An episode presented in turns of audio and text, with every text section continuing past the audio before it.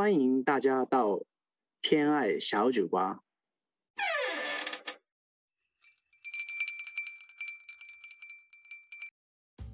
はい、こんばんは。こんばんは。こんばんは。だんだんね、みんなね、話すにつれてね、少しずつ酔っ払いが増えていくこのお酒の会なんですけれど、はいみんな発表したら飲んでいいみたいな。うん はい、っていうところで、えっ、と。前回に引き続いて、まあ、歴史上で長い。長く歴史を持っているお酒の順番からお話をしていくんですけど、今回変わりまして私が蒸留酒の中でもラム酒についてお話ししたいなと思ってます。今日ラム持ってます。終わったら飲みます。資料ね資料です。は 一応資料でラムを用意してます。い。はい。はい、じゃあざっくりいっちゃいましょう。でさっき最初にね、えー、とたけるさんとかもお話ししてたんですけどそもそもラム酒ってどう定義するのっていう話があってでラム酒も、えー、と100%サトウキビジュースから作られているものはカシャッサと呼ばれてるんですけれど、はい。でこれは、あのまあラム酒ってほらサトウキビからできてるイメージがあると思うんですけど、うん。100%サトウキビっていうものは実は今全体のそのラムの中でも10%ぐらいしかないんですって。でそれ以外は、えーとまあ、サトウキビに含まれている諸糖というものを、まあ、酵母でね何回もなりますけれど、酵母でまあアルコール発酵ルさせて、でまあ、エタノールに変えて蒸留とか熟成をすることによって作られてるのがラム。はい。でこっちがまあ主流かなっていう。で、まあ、あとはなんかそのブランドによって、まあ、いろんな作り方があるんですけれどあの、まあ、ダークラムホワイトラムとかっていろいろあると思うんですけれど、えー、とこれに特に階級とか区分は実はないんですって。なんとなく色が濃いからダークラムってことでみたいな感じ。あ、そうなんですね。そうなんですよ。うん、なんかそこまでその背景が実は揃ってないみたいで、なのでまあブランドや自分のそのサトウキビの産地によって味が変わってくるから、まあラム酒はそのまあお好みで飲んでくださいみたいな感じのところがあるっていう。まあそういうラムなんですけれど、まあ歴史を聞いていくと割とこのざっくりした感じがすごい似合ってるお酒だなっていうのが伝わればいいなと思います。で、まあ、ラム酒の今回歴史ラム酒っていうか、まあ、蒸留酒の歴史からお話ししたいなと思ってるんですけどそもそも蒸留酒ブランデーウイスキー、まあ、ラムとかこの辺なんですけれどそもそも蒸留法っていうのがどこからできたってところからいきたいなと思っていてこれが紀元前3000年から4000年ぐらいの、まあ、メソメソポタミア北部にはもうあったって言われていて。すごい。もうメソポタミア。そうなの、だからもう当時もうソクラテスが塩水を蒸発させると塩ができるっていうのは知っていたっていうからもうこのすでに蒸留法っていうものもすでにあったんじゃないかって言われているんですけれど、えっと、実際にその蒸留機みたいなのを開発したのは8世紀のアラビア人、ジャビール・イブン・ハイヤンっていう人が蒸留機を発明したブン・ハイヤン。そう発明したらしいんですよ。でこの当時はこのアラビアがアラビア、まあ、オスマントルコとかその辺りがいわゆるこの世界の中での文化の中心になっていた時代でこのアラビア人がこの蒸留機を発明したことによってほらローズウォーターとかうん精油とかってうん。中東が有名でしょ、ですね。そう。っていうのはイ実は。そうそうそう。っていうのは実はこのジャビール・イブン・ハイヤンさんが考えたからじゃないかって言われてるんですね。まあ、このジャビールさんは実はこのあの科学の中では、まあ、主祖と呼ばれてあの始祖と呼ばれてるぐらいすごい有名な方なんですけれど、まあ、この人が作ったっていう。でここでちょっとまあ豆知識で、うん。アルコールの語源っていうのが実はこのえーとそうそうそう。あのアラビアの錬金術の実験室から生まれているって言われていて、まあ、アンチモンっていうものからスタートしてるんですけれど、まあ、なんかその、うん。えー、とアンチモンっていうものは生成したものっていうものすべてをアンチモンって言って、まあ、ここからアルコールっていうものができてるっていう。うん。で、えーとまあ、それだけじゃなくてアランビレックっていう蒸留機うん。っていう、まあ、ギリシャ語から、まあ、名前が発生して作られたんじゃないかって言われてるのがアルコールですね。なので起源は実は中東っていうかそのオスマントルコとかそっちの方からが起源になってます。でまあ、えーとまあ、中東で発達したものが今度、えーとまあ、ヨーロッパ流れてくんだけれど、はい。12世紀のイタリア人のミカエル・サレルヌスっていう人が、あのまあ持ってきてでこの当時の、まあ、王様におっとちょっと待ってくださいね、えー、と王様にまあ、薬として与えたという。ですよ、うん。で純粋で非常に強いワインに少量の塩を加えたものにをまあ、蒸留すれば火をつけると燃え上がる液体ができるっていう。でも当時そのなんかひ 液体に火つけることなんてもうクレイジーだったらしくてもう当時の王様うん。大興奮して、はい。しかもなんかそれをうん。なんかちょっとあの投入するとすごく非常にいい気持ちになるからワインよりこの燃える水は何だっていうことで非常に流行ったっていう。っていうね。そう。でまあ当時まあワインもあの薬として使われてたってお話があったじゃないですか。うん。でまあそれよりさらになんか飲んだら紅葉もあの飲んだっていうかつけると紅葉もするから、なんか命の水って呼ばれてたんですね。うん。うん、でまあ燃える水もしくは命の水って呼ばれてで命の水っていうのがこのアクアビータっていうふうに呼ばれてたんですよ。うんで、えー、となんとここでグーテンベルクさんが出てきて、おえっと、今まではその医療としてあのまあなんか。まあ、ちょっとその医療扱いとして使ってるから飲むっていうことよりもどっちかというとこう入れるとか注射で打つとかまあなんかその薬としてちょっと舐める程度だったんですけれどうん。実際飲料として考えるためになんとグーテンベルクさんが関わってきていてグーテンベルグが活版印刷の技術をすることによって中国の方で実は上流っていうものについてはかなりその発達していたんだけれど、まあ、それをなんか中国のその上流技術っていうことで販売されるんですよね。うん。上流に関する印刷本っていうものがなんとすごく流行りまして、まあ、飲める飲むことのできるアクアビータっていうものが、まあ、各地で爆誕したんですよ。すでごい。そうで、まあ、各家で作られるようになったと。アクアビータっていうものが。でこのアクアビータを意味する、えー、とゲール語？うん。がウシュクペーハーって言われていてこれがウイスキーの語源。うん。で燃やしたワインがドイツ語でブランドワインって合ってる。ブランドワインって言われていてファインドワイン。で、まあ、英語でブランデーワインがなまってブランデーって言われてる。うん。なので、えーとまあ、各家庭で、まあ、ワインを、まあ、蒸留して強いお酒を作って飲むっていう習慣がこの当時すごい流行って、そううん。あの流行ったっていうのが、まあ、この辺り。うんで、うん。まあ、この時点で、まあ、あのヨーロッパで蒸留酒を飲むっていう習慣が出来上がったんですよね。うん。ただ、まあ、ちょっとあまりにも各家庭で飲みすぎることによって、まあ、1496年にドイツではまあその家で作んなよっていう法律ができましたっていう。のがまず流れ。で、えーとまあ、ここからちょっと話は変わりまして砂糖の歴史になるんですね。やっぱラム酒ってほら砂糖ができていて、うん。まあ、砂糖と,、えー、とラム酒っていうのはこう切っても切れない関係なんだけれど、えー、とラム酒の歴史のここからまあ蒸留酒の中でもラム酒の話にちょっと入っていくんですが、まあえっと、ラム酒ができた理由としあの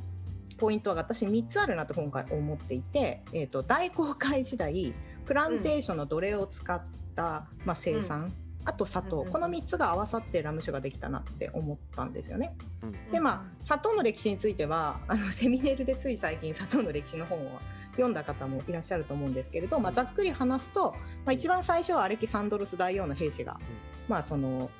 中東の方で見つけて、まあ、蜂蜜じゃないなんか硬い甘いものを見つけたって非常に喜んだっていうところからスタートし、はい。まあ、実際に広がっていったのは7世紀に、まあ、コーランとともに、まあ、イスラム教のその布教とともに広がっていった。っていう。でさらに11世紀に十字軍によって、まあ、イスラム世界との交易の筋道ができるようになるじゃないですか、うん。コンスタンティノープル陥落っていうところがあって。で、えー、と製糖って言われて、まあ、お砂糖を要は製糖にちゃんとサトウキビからお砂糖にするという技術が、まあ、輸入されることになるという。で、まあ、ここから先は、えーとまあ、今度はキリスト教にね変わって今度どんどんどんどん西側に広がっていくんだけれど、まあ、ここで大航海時代が入ってくるよね。あの入ってくるんですけどあの、まあ、砂糖が要はヨーロッパの一部の貴族にめちゃめちゃ流行る、まあ、要は甘味ってすごく嗜好品だからすごく流行ることによって、まあ、どんどん作りたいっていうこと。で砂糖っていうものはサトウキビっていうのはその環境が特殊じゃないですか。サトウキビ作れるやっぱり暖かい地域ででなおかつあの、えっと、水はけも良くてでなおかつすごく作るのに人数がかかるっていうことで、まあ、プランテーションうん。奴隷による栽培が始まるっていうのが大体15世紀ぐらい。でこれがポルトガルによってあの始まっていくプランテーション栽培奴隷による栽培がスタートしていく。すごい悲しい歴史ですよね。で、えーとまあ、そこから、まあ、サトウキビがより、えーとまあ、人気があるということでここで大航海時代のコロンブスが出てきます。でコロンブスはまあ新世界発見っていうのがもちろん大きいんだけれどこの時に、えー、と彼はサトウキビの株を持っていくんですよ。でそれが何でかっていうと要は今そのニーズに対して供給が追いついていないから新天地で作れる場所があればいいなっていうことでサトウキビを持っていったんですよね。うん、で、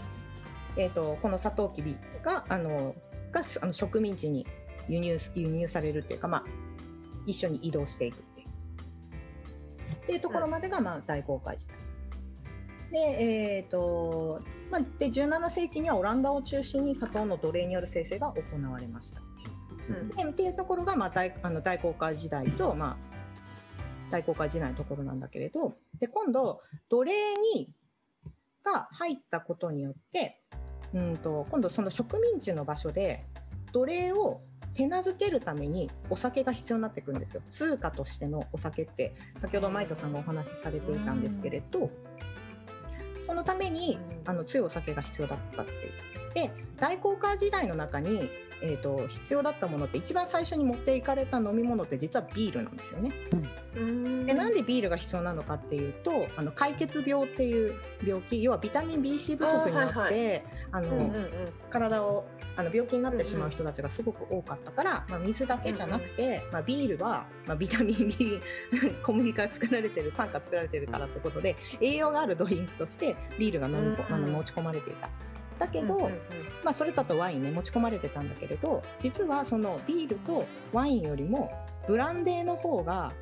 あの味は変わらないしなおかつ簡単に酔えるということで大航海時代の 船乗りさんたちには、まあ、非常にその蒸留酒が船乗りが蒸留酒を飲むっていう習慣がここでできるようになるんです。よ。うん。なるほど。なのでサトウキビと蒸留酒の技術が植民地に持ってかれるんですよね。うんうん。うん、っていうところがまずすごく大きいところ。で、えー、と今度さっきも言いましたけど奴隷を手なずけるために強いお酒を飲ませるようになるんですよ。要は奴隷ってあの古典ラジオでもお話しされてたんですけれど、まあ、あの要は突然、まあ、拉致をして連れてくるっていう。でまあ、そのなんか突然その来た環境しかも過酷な環境の中で仕事をさせるためにお酒を飲ませるんですね子供から大人までってそれがすごい悲しいことだなとはすごく思ったんだけれど、まあ、要はお酒に依存させていくんですね。でそのために強いお酒が非常に必要だったっていうとこうんろ。うんえーとまあ、ここであの蒸留酒と、まあ、大航海時代が関わってきます。でここからラム酒そのものの話になるんですけれど、えー、とラム酒のスタートは実はいまだに不明なんですよね。えー、とさっきサトウキビの、えー、とカシャッソってお話が出たと思うんですが、このカシャッソっていうのは、えー、とうーんとサトウキビの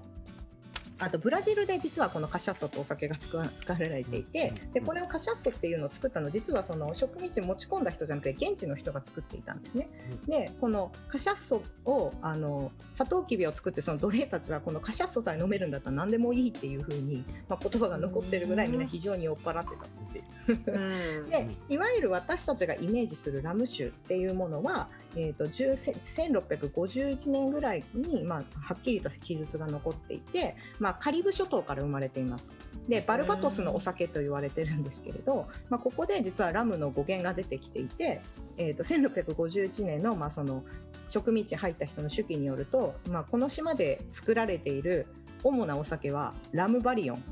このラムバリオンっていうのはランチキ騒ぎっていう意味 あら。なんだけれど別名キルデビルって呼ばれていて、まあ、サトウキビを蒸留して作った強くて身の毛もよだつ恐ろしい液体を飲んでると。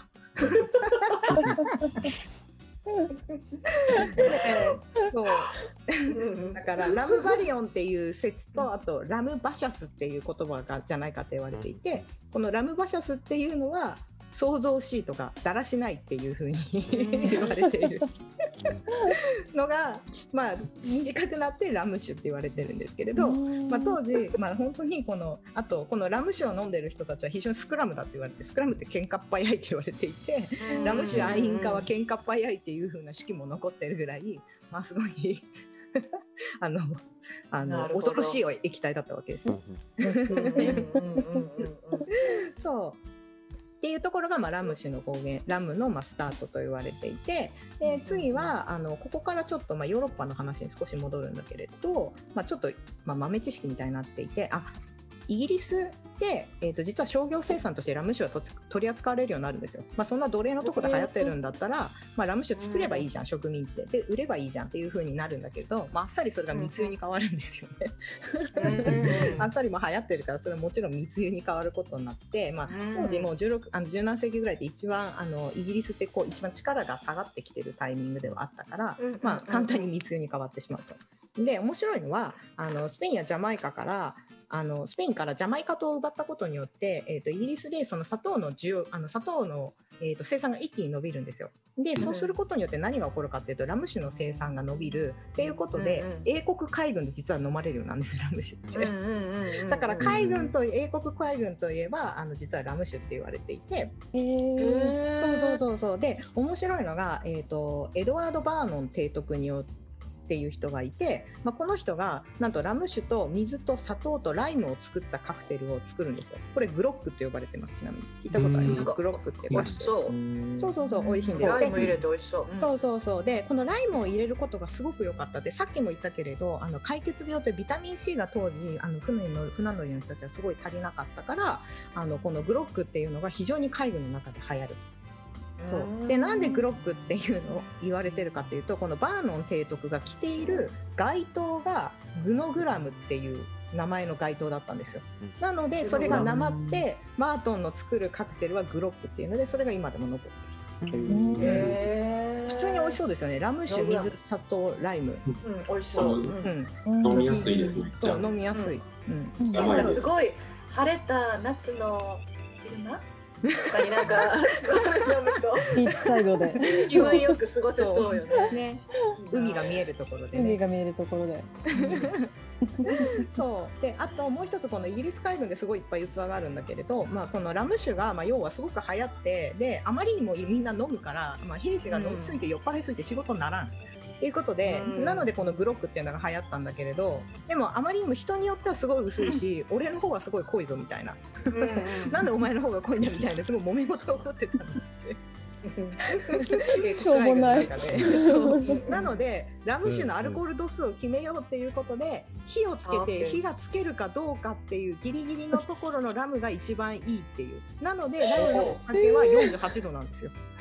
おーすごい。えー。すごいすごい。順がすごいですね。そうマジで、ま、そうだからラムって超ざっくりですよね。ワインとかに比べるといやいいですねでもね。ざっくり具合が。そう。でラム酒って40、40度以上あるんだ。あるあるあるある、うん。そうそうそうきついあるきついですねとっても。強いですねうん、そう大体40度ぐらいで、まあ、今でも大体48度ぐらいが基準になってる。すごい。そう。でもう一つ逸話言ってもいいですか、うん。あの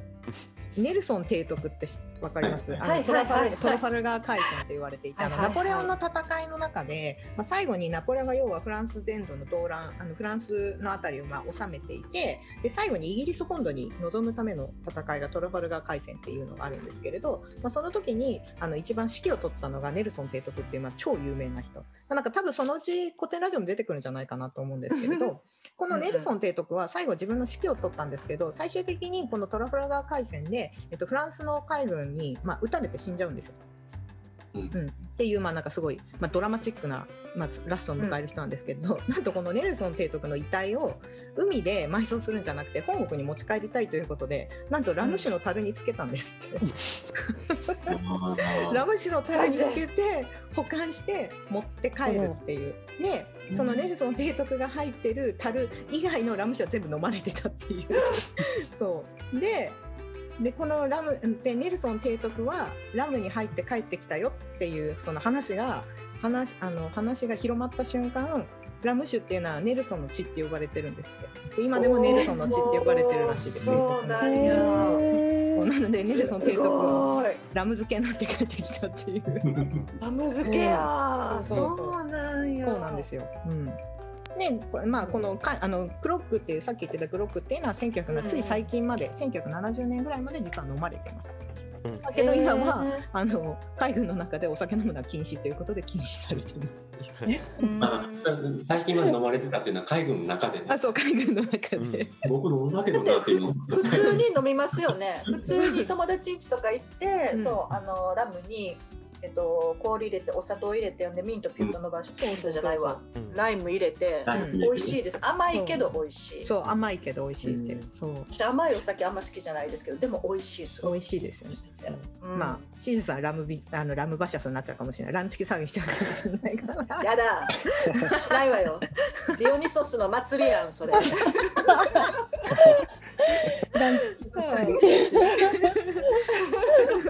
でなんでイギリスの話をしたのかっていうとここから話がなんかアメリカ建国に移ってきます。あのうんあのイギリスから、まあ、要は出てきた人たちがアメリカを建国してったじゃないですか。で、えっとアメリカ建国の歴史っていうのは、まあ、ちょっと古典ラジオも聞き直してもらえばいいんですけれど、まあ、すごい入った時に、まあ、みんな金銀財宝があると思って行ったけど何もなかったみたいな話を多分してたと思うんですけれど、まあ、北アメリカは寒いし何もなかったと。で開拓者はあの作言ってるさあの開拓者のこう手記とかを見ると酒場もビアハウスも憩いの場もなくて我々はイイギリス人らしからぬ生活を送送ってるみたいなことが残ってるぐらいひどかったと。で1600年にはじうん7年に初めて入植して1620年経ってもまともな生活はできなかったと。でうん彼らが最も欲しがっているのはまともな飲み物って報告が上がるぐらいとりあえずそう飲み物を欲してた。でさっきも言ったけれど、うん。そのビールとかっていうのは解決病にいいと信じられていたから、まあ、ビールがないと非常に困るとどうにかしてくれとすごく本国に送ってたっていうぐらい、まあ、お酒を欲してたんですよね。でまあ、うん。ビーまあ、当時まだその麦を作る技術っていうのがそこまで来なかったから、まあ、あの入植しあの入植者たちはビール作りを諦めてやれトウモロコシや小枝やうん。カエデの樹液を使ってお酒を作ってたんだけどどうも納得がいかないと。これはビールじゃねえみたいになっていたところになんとラム酒の製造方法が入ってきたんですよ。17世紀に。で廃棄予定だった糖蜜から作れるそのラム酒っていうことでアメリカでめちゃくちゃラム酒が流行るんですね。そうでこのラム酒のこの糖蜜っていうのが、えー、とフランスの国から輸入されていたんですよ。フランスの、まあ、領土のところあの植民地が作ってるあの廃棄予定だった糖蜜を輸入して密輸して作ってたんですね。そうでうんイギリスのあの本当はイギリス本国としてはイギリスの本国で作っている植民地から買ってほしいんだけれどフランスは当時ブランデーとワインをのあのブランドを守りたいからラム酒は作っちゃいかんって言われててなので廃棄予定の糖蜜を勝手に密輸して作ってた。でも非常にラム酒がめちゃくちゃ安くて簡単に飲める。しかも酔える、酔っ払えるっていうことでめちゃめちゃ流行ってて、うんまあ、当時、まあ、聖職者たちは、まあ、ラム酒というものが、まあ、アメリカで非常にこう普及をしてきて不愉快だと貧しくて不道徳な者たちがどんどん酔っ払ってるっていうふうに言うぐらい、まあ、あちこちでランチキ騒ぎが起こってたと。まあでまあ、このラム酒、まあ、さっきも言ったけれど、まあ、ラム酒が密輸されることによって、えーとあのえーあの奴隷ん？ラム酒がまあ密輸されることによって、まあ、要はイギリス本国は非常にまあ眉を潜めてるということになってくるじゃないですか。まあ、うん。自分たちは砂糖は買わないでフランス領から買ってて、うん。で当時うん。イギリスってそのお金がなかったと戦争ばっかしてたからお金がなかったから、まあ、税金が欲しいからここであのあの糖密法っていう、まあ、関税の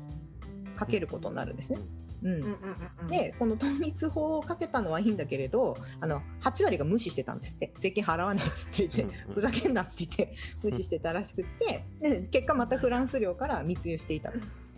で何が起こったのかっていうとイギリスの本国が税金をかけても勝手にラム酒作る作っちゃえばいいじゃんみたいな感じで要は無視するという慣例がすごい前例ができちゃったんですって。うんうん。うん。っていうのができた状態で、まあ、フレンチ・インディアン戦争というものがあの今度、まあ、これは古典ラジオ聞いてもらえばいいと思うんですけど、まあ、そこで戦争が始まって、まあ、結果イギリスは勝つんだけど余計お金がなくなる。から今まではその糖密法で無視していた税金の分もめちゃくちゃ厳しく回収するようになるんですって。そう。で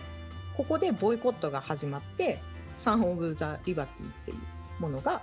生まれていく。イギリスあいつムカつくよなみたいな話が あちこちで生まれていく。でこの、えー、とでボストン茶会事件っていうのがこの、ね、イギリスに対して反対するための,、まあその茶税とかを腹立った人たちが、うんまあ、起こすボストン茶会事件とかのその裏で、なんとあのその裏の手記とか絵を見るとみんな酒場のとか蒸留所でラムパンチを飲んでパイプを吸い、まあ、チーズとビスケットを食いながらイギリスムカつくなみたいな話をしていたみたいな手記が残ってるぐらいラム酒はかなり根付いていたと。で、まあ、このボストン茶会事件の後にあの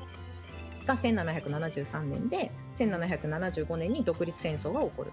で実はこのラム酒っていうのはあの1775年の独立戦争の象徴だって言われていて、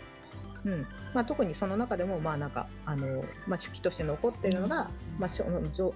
あるヘンリー・ノックス将軍っていう、まあ、当時の現場にいた将軍が、まあ、ジョージ・ワシントンっていうね、まあ、大統領ですね。大統領宛てに、まあ、牛肉とぶ豚肉パンと小麦と並んでラム酒は極めて重要であり欠かすことができないから何としてでもあの戦場に送ってほしいっていう手紙が残るぐらい、まあ、その非常にその独立戦争をイメージするお酒っていうのはラム酒だっていうのが実はアメリカ建国の裏にあったっていう。ちなみにジョージ・ワシントンはあの当時最大のウイスキーをあの製造した工場を持ってた人でもあります。そうそうそうそう。で、そこからウイスキーで、まあ、そこでラム酒が一旦ある、あの。にぎやあの盛り上がるんだけれど、うんその後ウイスキーが実は流行ってくるんですね。うんなんでかっていうと最初は東海岸の方で行ってたんだけどだんだん西側に移動していくじゃないですか。で今度はその糖蜜っていうのをフランスの外から輸入してたものが内部で要は届きづらくなるんですよね。うんっていうのとあとスコットランドから来た入植者たちがいるからあのスコットランドとかの人たちが作るお酒っていうのはあの大麦とかから作る蒸留酒っていうことでウイスキーバーボンとかが出来上がるんですよ。うんなのでアメリカの主流はウイスキーに変わっていくっていうのがでラム酒じゃなくてウイスキーが今アメリカではベースになっていくっていうのがアメリカのお酒の流れ。なるほど。そうっていうのが、まあ、ラム酒の近代までの話かなっていうところ。で、まあ、あとは、まあ、さっきあのたけるさんとかお話しした通りあの、まあ、優勝技術とか広まって今は、まあ、世界各地でラム酒が簡単に飲まれてますよっていうのが、まあ、ざっくりした話なんですけれど、まあ、大体ここまで歴史を見ればあとはまあ 皆さんと同じかなと思うので、あの現代についてはざっくり、えー、と削除したいなと思うんですが、まあ、最後に一つだけ面白いなと思ったのが、えー、といわゆるさっきも言ったちーちゃさんがちょうど言ってくれたけれどラム酒ってそのなんだっけなん飲んだらちょっと南国であの晴れた日にあったかいところでっていう飲むイメージがあるじゃないですか。でこのイメージを作った人がいるんですよ実は。それが実はロサンゼルスのバーテンダーなんですよね。がアーネスト・ガントっていう人がいて、ポリネシアをテーマにしたいわゆるティキバーっていうものを作った人がいるんですよ。マーケティングした人がいるんですよ、ねでこの人がティキバーっていう概念を作ってタヒチアンパンチとかグロックとかっていう新しいグロックみたいなのを作って世界中に広めるんですよね。でこの人かへー。この人からインスパイアを受けためて作ったものが、えー、とマイタイマイタイっていうカクテル、うん、うん。も実はこのティキバーっていうのをイメージして実はマーケティングで作られてたものだったんですよね。私はそれに踊らされてるってことかいや大丈夫私も踊らされてるんで。踊りましょう。そう。だから私たちが今ラムを飲んで熱帯をイメージしながら飲むっていうのは実は あのそのマーケティングの上に乗って実は飲んでるっていうのが現代の流れでしたって面白い。面白い。っていうのがなラムのるほど。うん流れですっていう。そうちょっと長くなっちゃったんですけどそうなので、面白いですね。やっぱりその奴隷をがその自分の境遇の辛さを忘れるためにうん酔っ払いたかったうんわけなんですよね。うん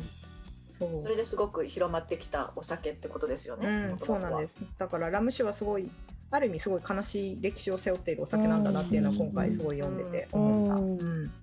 だけどあとすごい雑だなって思いました。そのワインみたいな ワインとかビールみたいになんかそのはい細かい酒税とかが全くついていないね。うんなんとなくこの辺からダークラムみたいな。うんでもなんかそういうそういうこうなんか雑さっていうのも含めてまあ多分いいですね。いいですね。そうですね。面白いな。そうっていうのがラムの歴史でしたっていう。うん。なのでよかった。あとは私はこれからホ面白かったですラムって思いっきり書いてますね。そう、めっちゃラムって書いてます。これなん何度ですか？これはね、40度。そう、これあから飲みますはい。はい、じゃあまた次回お会いしましょう。はい、ありがとうございます。りがとうございます。蒸留酒のその歴史があったのが僕は面白かったですね。なんかそのドイツでね蒸留酒飲むってね労働者扱いされて、うんで、うん、うん蒸留酒飲むって言ったらえっていう顔されるんですよ。うん。あへーあのそうなんだなんとなくわかる。えあのお酒によってあの人種を分けるっていうのは本当に本当につい最近までずっとあった文化らしいです。あの日本でいうとこのあのうん新宿のゴールデン街とかの位置づけが昔あのラムじゃなくてビール街っていうのと他のお酒との区別があってビール街に飲んでる人たちは割と健康的な人でそれ以外の人は割とあのお酒狂いの雑な人たちみたいな位置づけをするためにそういう街が作られてたっていうデータがあるぐらい。面白い。夏でも美味しいからいいもん。ラムは言ってない。ラムはそうだと言うんですけど。はい